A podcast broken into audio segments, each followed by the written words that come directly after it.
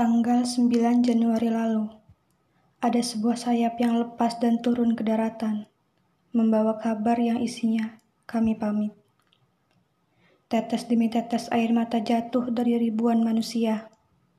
Keluarga ataupun bukan, saudara ataupun bukan, teman ataupun bukan. Yang pasti, saat udara tak sanggup lagi menahan, kedalaman pun tak sanggup menyelamatkan. Saat itulah duka cita tercipta pada semua manusia. Bukan pertama kalinya, tapi untuk situasi wabah pandemi, tentu saja ini pertama kalinya. Tidakkah kita lihat bagaimana Tuhan mengaturnya?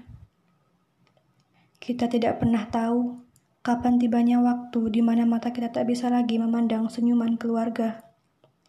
Kita tidak pernah menduga kapan waktu di mana kita tak sanggup lagi mengucapkan kata apa pun. Kita tidak pernah tahu kapan saatnya telinga kita tak bisa lagi mendengar ucapan sekeras apa pun. Kita sama-sama tahu, kita hanyalah manusia biasa yang tak pernah luput dari hilaf dan dosa. Tapi kita juga tahu, kita adalah pendosa yang mengharapkan surga. Atas nama nyawa yang tidak tahu kapan akan diambil, serta syahadat yang tak tahu kapan terakhir bisa diucapkan. Mari kita menjadi baik.